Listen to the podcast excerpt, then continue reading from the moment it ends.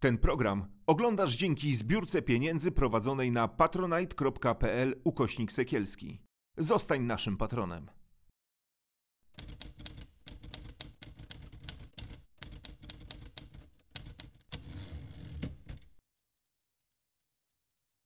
Damian Gruszczyński, kolejny odcinek spotkania z innej strony. Moim dzisiejszym gościem jest Tomasz Kobielski.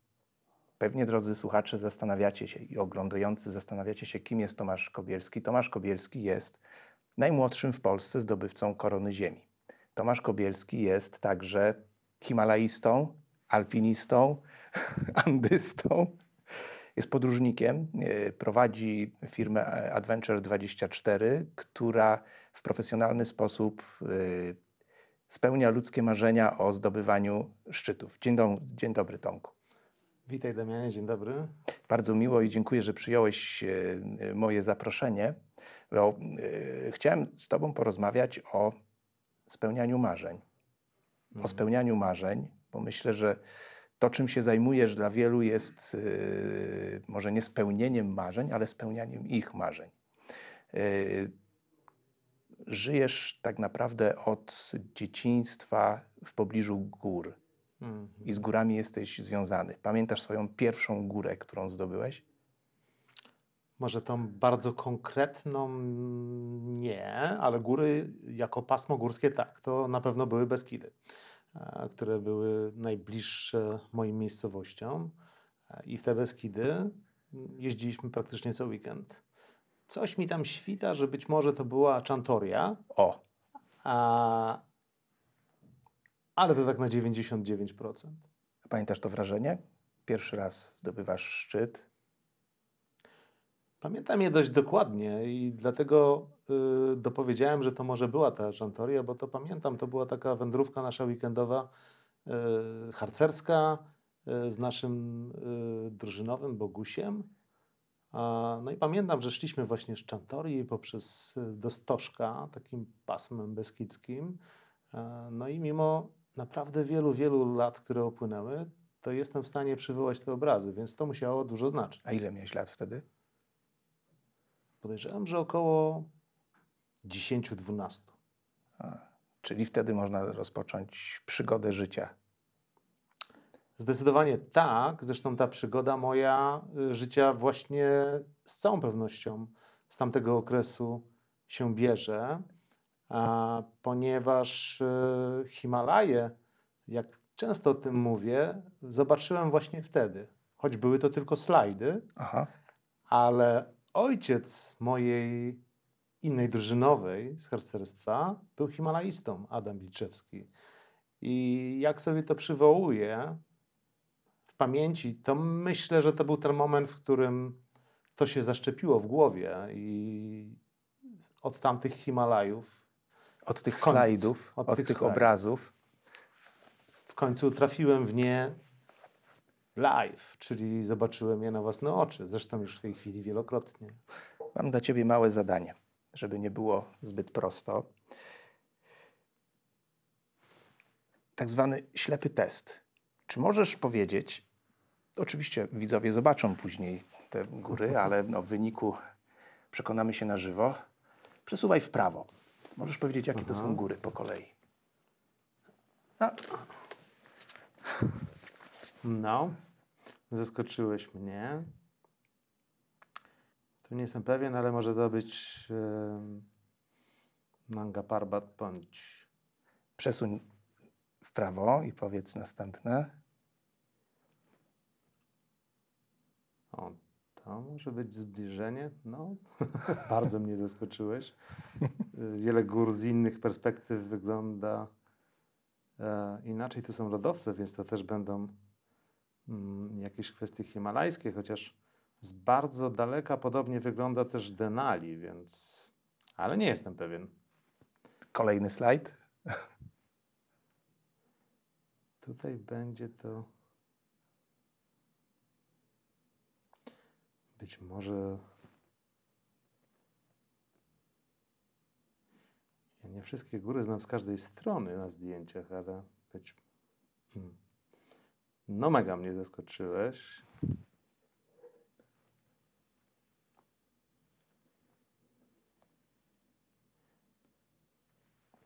I góry nie do końca umiem rozpoznać, ale hmm, tak z bardzo daleka, ale to jest góra, na której nie byłem, więc mogę nie do końca. Na wszystkich byłeś. Na wszystkich byłem. Tak.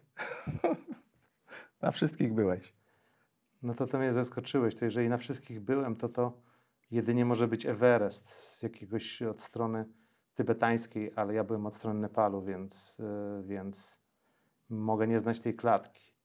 To ja przewijam dalej. To jest oczywiście Elbrus Tak. na kolejnej. E, no i tutaj będziemy mieć e, e, tej perspektywy też nie znam, ale to mi wygląda na kopułę szczytową e, Everestu. E, taka, Zgadza się. także e, i to tyle, bo więcej tu nie widzę. Skończyły nam się zdjęcia. ale nie skończyła nam się rozmowa. Najważniejsze, że nawet jeżeli nie rozpoznałeś którejś z tych gór, najważniejsze, że twoje mięśnie poznały te góry bardzo dobrze. Którą z y, wypraw na szczyty y, korony Ziemi pamiętasz jako najtrudniejszą? Bo jawi się od razu jako pierwsze y, tak naprawdę Chomolungma, prawda? Czyli Mount Everest, ale Everest. wcale paradoksalnie nie musiało tak być. Czy wyprawa na Everest na pewno jest y, jedną z trudniejszych wypraw ze względu na gór? Nie można ze sobą tak do końca porównać. Ja często mam takie pytania, która jest najtrudniejsza, którą y, najbardziej zapamiętałem, ale góry są tak różne między sobą, że no w przypadku Everestu. Dlatego ja pytam o konkretnie te wyprawy, które odbyłeś. Tak, ale nawet Yy, wśród tych mhm. to jest tak, że Everest, y, jeżeli chodzi o koronę Ziemi, na pewno będzie jedną z najtrudniejszych gór. Tam może nie jest ona najtrudniejsza w sensie technicznym, w sensie wspinaczkowym, ale no dwa miesiące wyprawy, bardzo dużo dni spędzanych na bardzo dużych wysokościach. E, oczywiście też y, w zimnie, tak, w niepogodzie, e, no i jednak bardzo duża wysokość. No wiadomo, najwyższa góra świata. E, tym bardziej, że ja na Everestie mm, e, tlen używałem wprawdzie, ale tylko e, jakby w ataku szczytowym. Natomiast, natomiast do ostatniego obozu wchodziłem, czyli na wysokość prawie 8000 metrów bez. I w tym przypadku Everest faktycznie jest bardzo trudną wyprawą. I, I to jest jedna z tych nielicznych wypraw, gdzie faktycznie człowiek wraca bardzo chudziutki po tych dwóch miesiącach. Później kupuje Naprawdę. koszule, które, które mu później po miesiącu już nie pasują, prawda? Tak bywa, tak bywa. E, natomiast takich wypraw bardzo ciekawych z korony Ziemi, e, które absolutnie należy wymienić, to jest na przykład piramida Karstęż, najwyższa góra Australii i Oceanii. I to jest właśnie góra, która jest e, najtrudniejsza technicznie w koronie, ponieważ jedyna e, możliwość wejścia na tę górę prowadzi ścianą, taką Mhm. wspinaczkową, e, dość potężną, około 700 metrów wysokości ścianą. E, No i to, co jest też ciekawe w tej górze, ja, mnie udało się tak to robić, to jest przejście przez dżunglę pod tą górę. Kilkudniowe przejście przez dżunglę i powiem szczerze, że gdybym dzisiaj miał powiedzieć, co ja bardziej pamiętam, to góry były takie bardziej, no to, to była oczywistość, że ja jadę zdobyć górę. Natomiast Tak. to, co ja niesamowicie mi się wyryło w pamięć i to, co ja pamiętam, to jest przejście z papuasami przez dżungle kilkudniowe. I to jest coś, co jest absolutnie wryte w pamięć e, i też dało mi zupełnie inne wrażenia. E, no i, i też dałem sobie wtedy sprawę, że niestety wiele tych rzeczy, które widzimy w filmach, typu takie cięcie maczetami i tak dalej, Tak. to są takie czyste bajery, bo prostu oni takich rzeczy nie robią, tylko są ludźmi małymi i zwinnymi, więc szybko przechodzą między tymi wszystkimi y, drzewami, lianami, krzakami, uchylając się, no a my, y, biali ludzie, już tak niekoniecznie sprawnie to robimy. Ale to jest jedna z najfajniejszych wypraw, które ja w moim życiu przeżyłem.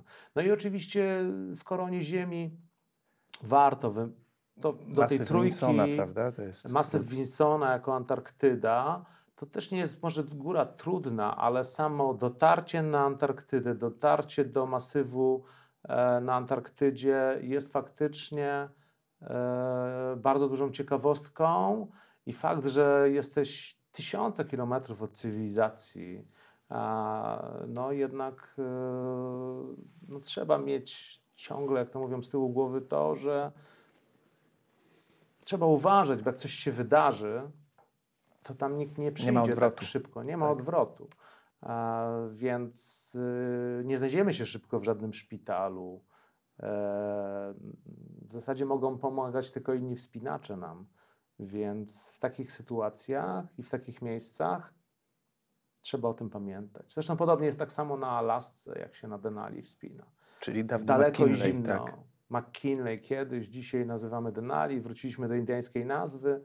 A tam tak samo, jesteś sam na lodowcu przez wiele, wiele dni i trzeba mieć tą świadomość, że jak będzie niepogoda, to nawet samoloty, którymi się przylatuje na lodowiec, one po prostu nie przylecą w niepogodzie. Więc yy, trzeba uważać na wypadki. I Korona Ziemi jeszcze ujmuje e, ten spór pomiędzy tym, który ze szczytów mhm. e, w Europie jest najwyższy, prawda? Dlatego z awansem zrobiłeś i Elbrus, i Mont Blanc. Tak, znaczy ja to, znaczy warto powiedzieć, że ja przede wszystkim nie robiłem Korony Ziemi jako projektu samego w sobie, a przynajmniej mhm. nie na początku. A, dlatego, że ja e, podjąłem decyzję o tym, że zrobię całą Koronę Ziemi po zdobyciu Monteverestu. E, Czyli perły Już wtedy miałem tak. E, za sobą Elbrus, już wtedy miałem za sobą, e, wtedy McKinley, dzisiaj nazywamy Denali, e, no i miałem Everest, więc tak trochę z górki już było, bo, bo wiele z tych gór już na moim koncie było i ja wtedy podjąłem decyzję, ale faktycznie jest ten spór geograficzny, e, która góra jest najwyższą górą Europy, czy to jest Elbrus w paśmie kaukaskim, czy jednak dla nas bardziej Mont Blanc. E, ja akurat na Mont Blanc e, byłem, nie wiem dokładnie ile, ale dwadzieścia ileś razy, więc zresztą na Olbrusie też już w tej chwili oczywiście bardzo wiele razy byłem. Natomiast nie robiłem wtedy Elbrusa dla Korony Ziemi. Pamiętam, że na Elbrus pojechałem jako aklimatyzacja przez inną siedmiotysięczną górą, Kantengri, e, więc e, to też nie był cel sam w sobie. Ale oczywiście, jeżeli ktoś poważnie myśli o koronie Ziemi, to warto, żeby mieć e, te obie góry na swoim koncie zdobyte, bo mnie się na przykład kiedyś tak zdarzyło na takim pokazie, że pokazywałem koronę Ziemi i pokazywałem tylko z Elbrusem, bo faktem jest, że w takim e, angielskojęzycznym projekcie, bo Korona Ziemi angielsk, po angielsku zna, e, brzmi Seven Summits, od siedmiu kontynentów, tak? I nie wymienia się wśród Korony Ziemi takiej międzynarodowej e, Mont Blanc. No ale miałem taki zarzut na jednym z pokazów, że ale pan nie ma zdobytej korony ziemi, bo pan tu tylko nam Elbrus pokazał. E, a co z Mont Blanc? Więc ja oczywiście wtedy wytłumaczyłem, że Elbrus zdobywa się, ponieważ w Seven Summits uznaje się Elbrus. Ale pragnę pana uspokoić, powiedziałem e, e, człowiekowi, bo w tamtym czasie już byłem 17 razy na Mont Blanc. Więc... Co czuje człowiek powyżej 8 tysięcy? Tak z twojej perspektywy. Jak, co, co czułeś? Ja pamiętam dokładnie to uczucie, kiedy y, przekroczyłem tą granicę na moim pierwszym ośmiotysięczniku na Czoju. miałem oczywiście zegarek z wysokościomierzem i w ataku szczytowym dotarłem do tej magicznej granicy. Y, ja Czoju też zdobywałem bez tlenu, to jest wierzchołek 8201 metrów, więc już wtedy byłem dość poważnie zmęczony, kiedy mijałem też tą granicę 8000 metrów w ataku szczytowym ale pamiętam to jak dziś i pamiętam, jakbym teraz y, nawet nie muszę zamykać oczu, żeby sobie dokładnie wyobrazić to miejsce i ten moment, kiedy spojrzałem na zegarek z wysokościomierzem i minąłem 8 tysięcy. Olbrzymia satysfakcja, olbrzymia, że y, pokonujesz no w zasadzie ostatnią taką granicę, jeżeli chodzi o tysięczniki, tak, no bo już dziewięciotysięczników nie ma. E, więc y, no, świadomość tego, że pokonujesz ostatni próg jest bardzo ciekawa, ale taka ciekawa pod względem przeżywania w mhm. sobie, że udało się po wielu latach tak naprawdę obecności w górach no, coś takiego Po ilu, dokonać. po ilu latach tak mniej więcej osiągnąłeś tą Ja w barierę? 2004 roku y, zdobyłem Cho-Oyu, a więc y, no a po górach, y, jeżeli chodzi o góry wysokie, to dość szybko mi się to udało, bo ja w góry wysokie tak naprawdę trafiłem gdzieś około 99-2000, ale jeżeli chodzi o wszystkie góry, no to tak jak wspomnieliśmy, ja po górach chodzę od małego, więc gdyby liczyć tutaj wszystkie góry polskie, potem Tatry, tak, obecności w Alpach, no, no to yy, jest tego tych lat mnóstwo. I dlatego ja bardzo silnie yy, i bardzo tak pragmatycznie do tego podchodzę, jeżeli yy, mówię ludziom o górach i tym, którym ze mną zdobywają góry i realizują swoje marzenia, że nie zawsze warto od razu szybko przeskakiwać, bo w górach ważne jest też przebywanie i obecność, a nie sam szczyt. Więc A nie jak lista rekordów. Chce, tylko tak, to nie jest lista rekordów. Dla mnie góry ni- nigdy takim czymś nie były. E, I bardzo łatwo się odróżnia takich ludzi, którzy są w górach, bo po prostu kochają góry i są w nich, e, a takich, którzy po prostu, jak to dzisiaj się mówi, chcą to zamieścić na Instagramie. Właśnie chciałem Cię zapytać o jedną ważną i cieka bardzo ciekawiącą mnie sprawę. Y, Gdzie się uczyłeś swojego fachu prowadzenia wypraw górskich? Bo y, trzeba to bardzo wyraźnie rozróżnić. Co innego uczestniczyć w wyprawie górskiej, a Mhm. co innego taką wyprawę prowadzić jako lider, co Mhm. innego y, prowadzić przygotowania do takich wypraw. Ja brałem udział w y, przygotowaniu do y, wyprawy, którą prowadziłeś. Muszę powiedzieć, że byłem pod olbrzymim wrażeniem, y, jak, z jaką troską i z jakim spokojem też podchodziłeś do każdej z osób, która uczestniczyła w takiej wyprawie. Tylko, że tu nie ma automatycznego przejścia między umiejętnościami wspinającego się, a umiejętnościami prowadzącego. To tak jak nie ma automatycznego przejścia między piłkarzem a trenerem. Prawda? Gdzie się tego nauczyłeś? Ja tego nauczyłem się po prostu e, podczas wielu lat w górach. E, Przede wszystkim za każdym razem, kiedy ludzi prowadzę, to to, co jest dla mnie najważniejsze, e, a czego wielu liderów nie pamięta, to jest to, że ja nie jestem tam dla siebie. Ja już sobie nic nie muszę udowadniać w tych górach. A może inaczej. To, co chcę sobie udowodnić, to to, że jestem w stanie spełnić czyjeś marzenia i że jestem w stanie bezpiecznie tę osobę doprowadzić na szczyt i z powrotem. I to jest to, co ja właśnie chcę sobie udowadniać.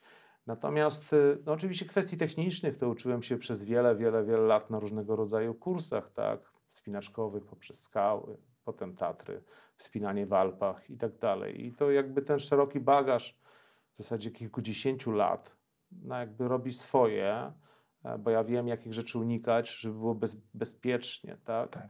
Natomiast y, to nie jest tak, że oczywiście można sobie zrobić, wiesz, kurs przewodnika i od razu być dobrym przewodnikiem. Jest mnóstwo ludzi, którzy mają kurs przewodnika i nie są dobrymi przewodnikami.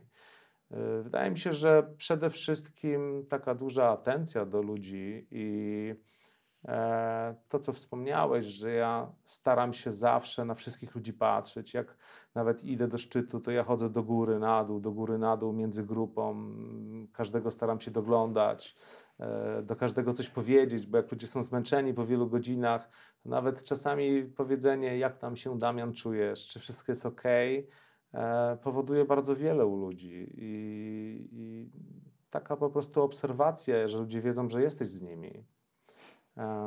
Czyli po prostu trzeba być ludzkim, tak mi się wydaje, i to jest, to jest najważniejsze. Czyli jakby nabyć oczywiście umiejętności tych technicznych przy wspinaniu w górach, Ale później mieć Ale- powołanie do tego, prawda? potem po prostu mieć koncentrację i fokus na ludziach, i to wystarcza. na ludziach i na ich stronie rzeczywiście, można powiedzieć, psychicznej, a nie fizycznej. Pamiętam, z swego czasu zdobywaliśmy jeden szczyt tatrzański, gdzieśmy źle rozplanowali kwestię wody e, i no, mój przyjaciel z zębu, e, który z nami szedł, powiedział, już nie mogliśmy przed szczytem w Tatrach Słowackich, nie mogliśmy już w ogóle nic mówić, powiedział, wasze mięśnie już nie działają, teraz już was tylko głowa prowadzi. I weszliśmy na górę, ale Mhm. pamiętam właśnie, jak tym słowem dobrym nam pomógł.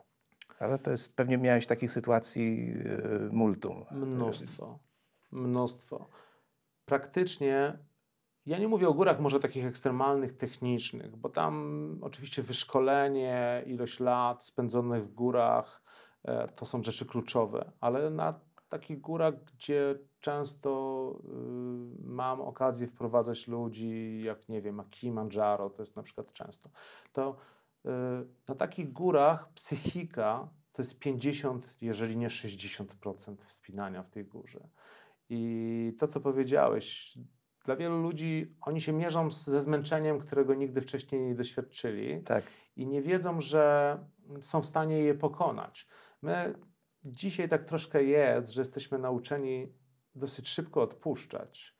A jeżeli ludziom nie pozwolisz na to, żeby odpuścili, oczywiście przy zachowaniu bezpieczeństwa, bo nie o to chodzi, żeby kogoś na siłę ciągnąć, jeżeli widzisz, że on się naprawdę źle czuje i ma jakieś takie znamiona, które yy, choroby wysokogórskiej choroby przykład. Tak? wysokogórskiej y, i musisz taką osobę wtedy zawrócić. I to jest też rzecz, którą, przy której jakby każdy przewodnik, każdy lider no zawsze się bije z myślami, bo to nie jest fajne wysyłać kogoś na dół, ale no robisz to dla jego bezpieczeństwa.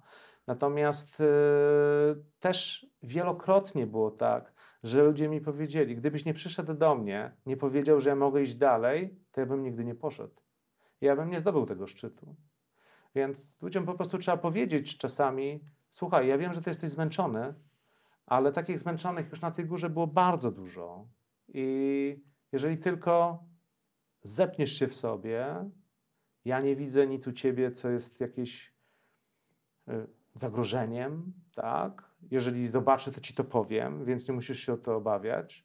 I wtedy ci ludzie nabierają nowego wiatru w żagle i, i idą. I idą dalej. I oczywiście są bardzo zmęczeni, ekstremalnie zmęczeni, ale potem właśnie to wspominają i mówią, że nie sądzili, że są w stanie pokonać u siebie taką Dotknęli barierę. swoich granic i zobaczyli, że te granice są tak naprawdę I że można je przesuwać. wyimaginowane i że można je przesuwać. I Że ty im, w tym, przesuwać. ty im w tym pomagasz. Tak. To jest twoja praca. Ja trochę nie lubię y, o tym, czym się zajmuję, mówić jako praca. No bo mówią, że jeżeli robisz to, co lubisz, Tak, to nie przepracujesz ani jednego dnia w życiu. dokładnie. Czyli nie e, pracujesz, dobrze. Ja y, mam to szczęście i faktycznie tak jest. Wiesz, ja to wielokrotnie od małego słyszałem, łączyć przyjemne z pożytecznym. I ja mam to szczęście, że ja faktycznie to łączę.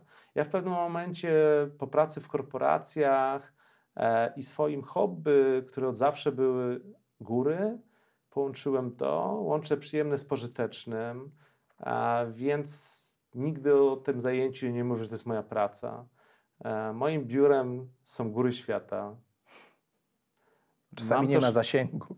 Wiele razy nie ma zasięgu, aczkolwiek oczywiście technologie różne sprawiają już dzisiaj, że ten zasięg jest praktycznie, jeżeli tylko chcesz zawsze, telefony satelitarne i inne nowinki. Ja jeszcze wspinałem się w takich czasach i górach, kiedy y, praktycznie to było rarytasem i tylko nieliczni mieli taki dostęp. Dzisiaj oczywiście na wszystkich wyprawach, dla bezpieczeństwa nawet te telefony zawsze u nas na przykład w grupach satelitarne są. A więc y, zawsze można y, ze światem się połączyć.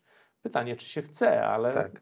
tak dla w razie emergencji jakiejś sytuacji, to wtedy tak. E, Natomiast nie, nie lubię mówić o tym swoim zajęciu jako praca. E, Natomiast jak ludzie mi mówią, a ty się tak nie nudzisz po tyle razy na tych górach, ja mówię, a ty się tak nie nudzisz codziennie do tego, tego samego biurka? Mówię, ja mimo wszystko to biurko mam chyba trochę fajniejsze i za każdym razem innych ludzi na wyjazdach. I z każdej branży życia, dlatego że po górach chodzą wszyscy i wszyscy realizują swoje pasje, więc w takich zespołach, teamach naszych na wyjeździe są ludzie absolutnie ze wszystkich branż świata najczęściej. 33 razy byłeś na Kilimandżaro. To jest góra, która jakoś jest z, szczególnie z tobą zżyta, albo ty jesteś z tą górą zżyty. A drugie pytanie od razu, czy wiem, że to jest takie może troszeczkę proste Mm. pytanie, czy każdy może wejść na Kilimandżaro? Czyli najpierw, czy To w jakiej kolejności? To A, może może najpierw... pierwszy. E, Kilimandżaro jest z górą szczególną już dzisiaj dla mnie w moim życiu.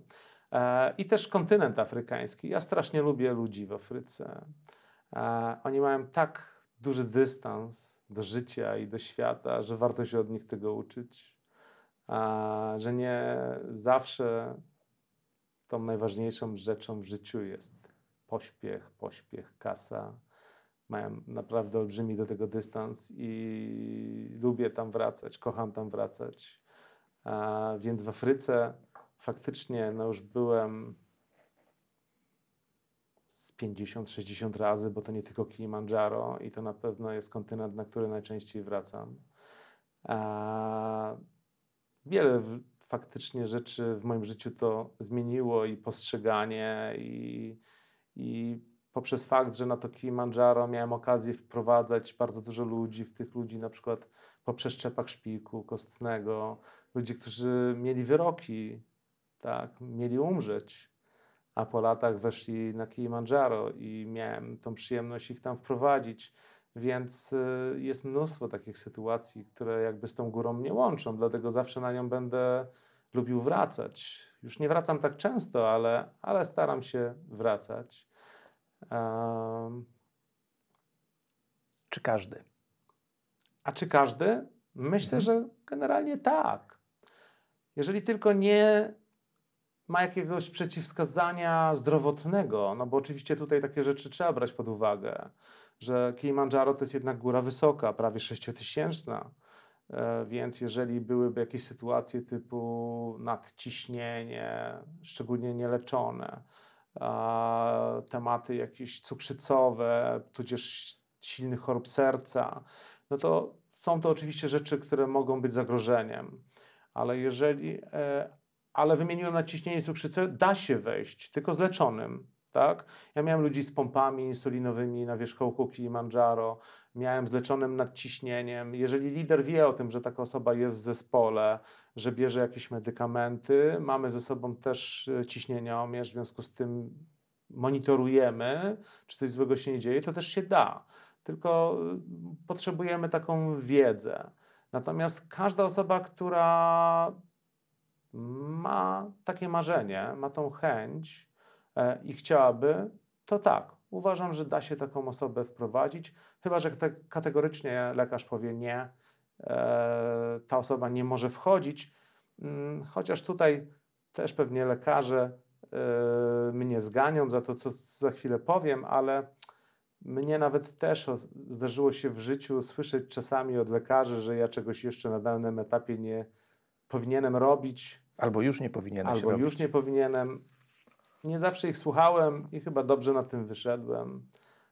A więc, Ale nie e, polecamy oczywiście takiego podejścia. To ale- tylko zdobywca korony ziemi. Nie, mówię tylko o tym, że y, wszystko z głową, ale też, żebyśmy się nie ograniczali, tak? I, I nie mówię, i może odpowiem w ten sposób, że jak ci jeden lekarz tak powie, to sprawdź to jeszcze u dwóch, czy na pewno potwierdzą to samo, bo jak potwierdzą, to oczywiście nie, ale wiemy, że czasami po prostu, jeżeli jesteśmy osobami, które chorują, to ktoś może tak troszeczkę dmuchać na zimne i nam tego nie polecać, tak? Ale być może czasami nie możemy tego zrobić jutro, ale możemy zrobić za rok, za dwa, jeżeli się przygotujemy, jeżeli potrenujemy, bo oczywiście z zabiórka takie rzeczy nie są Tak. dobre i nie są polecane, ale jeżeli ktoś nie jest w dobrej kondycji i my to wiemy, to być może jutro nie wejdzie, ale za dwa lata już może wejść. Więc ja polecam Kilimandżaro dla wszystkich.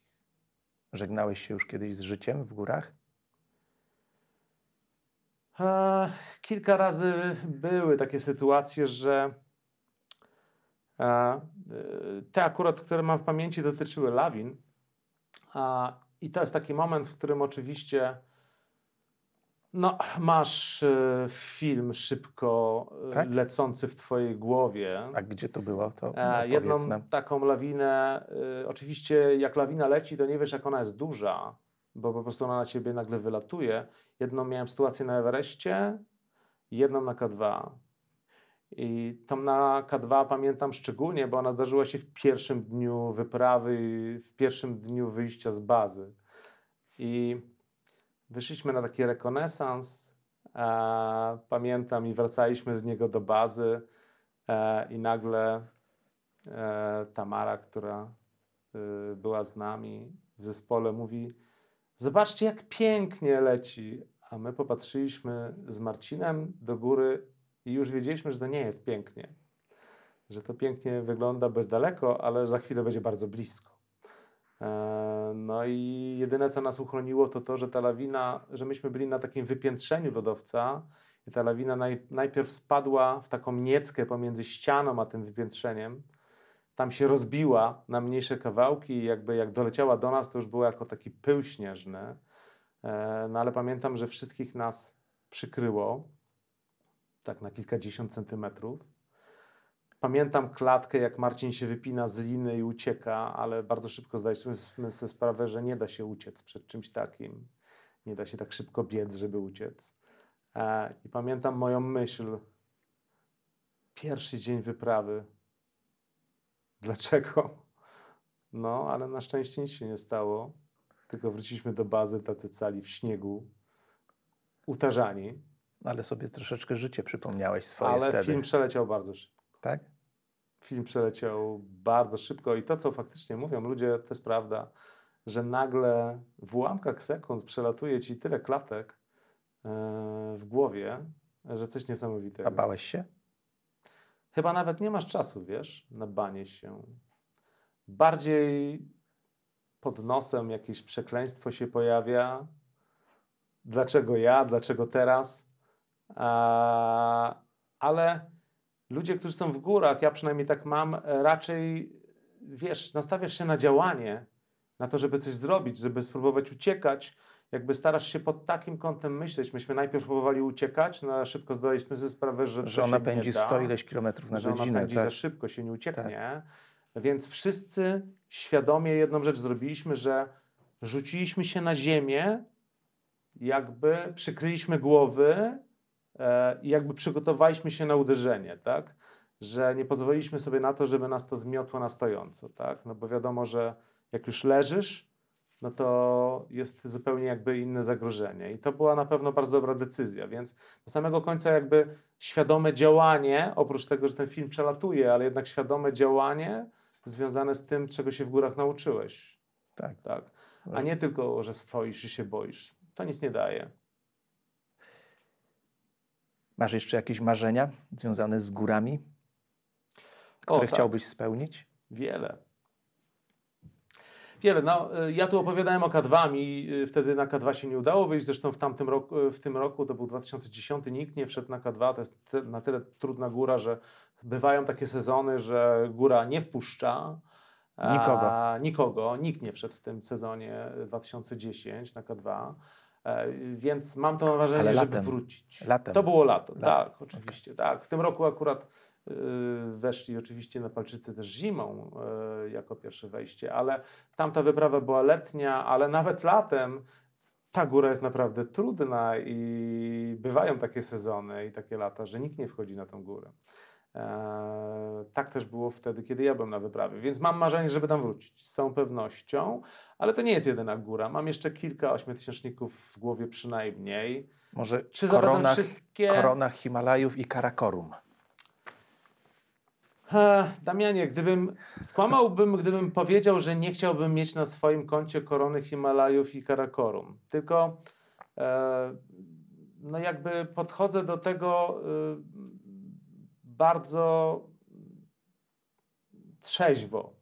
I wiem, że praktycznie koronę Himalajów Karakorów mogą zdobyć tylko osoby, które jakby tylko to robią. skupiają się przez wiele lat tylko na takim projekcie i nic innego nie robią. Jak, jak popatrzysz ludzi w Polsce czy na świecie, to wszyscy ludzie, którzy tego typu projekty odbyli, oni nic innego przez wiele lat nie robili. Tak. Ja trochę innych rzeczy robię w życiu. Prowadzę firmę, e, ro, daje mi to ogromną satysfakcję, też spełnianie marzeń dla ludzi. E, rozwijam się też w sensie e, własnym, szkoleń. e, Szkolisz innych. Szkole innych, e, motywacyjnym, więc jakby e, chyba nie chciałbym, żeby góry stanowiły jakby jedyną rzecz w moim życiu już dziś, chociaż one oczywiście przewijają się przez całe moje życie, ale nie chciałbym, żeby to były góry i nic więcej. E, No tym bardziej, że wiesz, z takimi wyprawami i górami to jest tak, że no to jesteś skazany przez wiele lat jednak na bycie z dala od bliskich. e, To w No dużej mierze duże zmieniasz. wyzwania. To są duże wyzwania, duże zmienia. E, Wydaje mi się, że oczywiście ja będę chciał zdobywać kolejne góry, mam ich przynajmniej kilka w głowie. Oka-2 już wiemy. E, Ale Co jeszcze? Myślę o Makalu, myślę o Manaslu, e, myślę o powrocie na Lotse, gdzie byłem e, 200 metrów od szczytu. E, No, to bolesne. Także e, no, to jest element gry w górach. W związku z tym oczywiście wiele, na pewno będę w te góry wracał. E, a czy zdobędę koronę? No jeżeli się uda, może kiedyś Pewnie będzie tak zdobędę. jak z koroną ziemi, że nie planowałeś, a jednak z rozpędu ją zrealizujesz. Tego ci życzę. E, Dziękuję, chciałbym, ale też mam swoje lata, więc to też takie proste nie będzie. nie mów tego, to jest program, w którym mówimy o spełnianiu marzeń. Wiek nie jest granicą. To jest prawda. Tylko tutaj też y, mówimy o potężnym projekcie, tak? Tak. 14 ośmiotysięczników.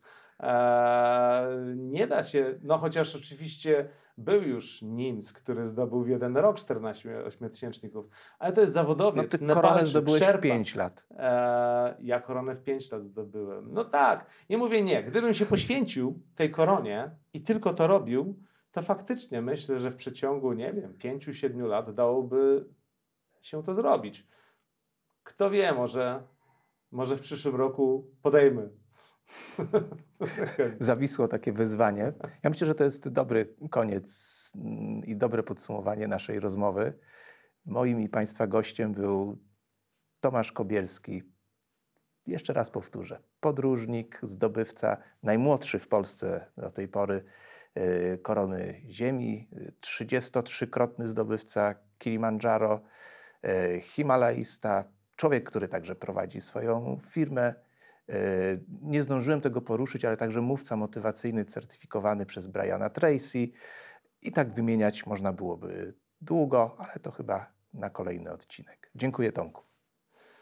Również bardzo dziękuję. Również za to, że mnie troszkę odmłodziłeś. Ja faktycznie najmłodszym zdobywcą byłem. Już dzisiaj jest troszkę młodsza osoba, ale kiedy Ale ja zdobywałem Polak, e, ale faktycznie przez wiele lat to miano nosiłem e, w pewnym sensie z dumą. Ale cieszę się, że tacy ludzie są na mojej następcy. Tytuł jest dożywotni, jak premier. Dziękuję. Dziękuję Ci bardzo. Ten program oglądałeś dzięki zbiórce pieniędzy prowadzonej na patronite.pl ukośnik sekielski. Zostań naszym patronem.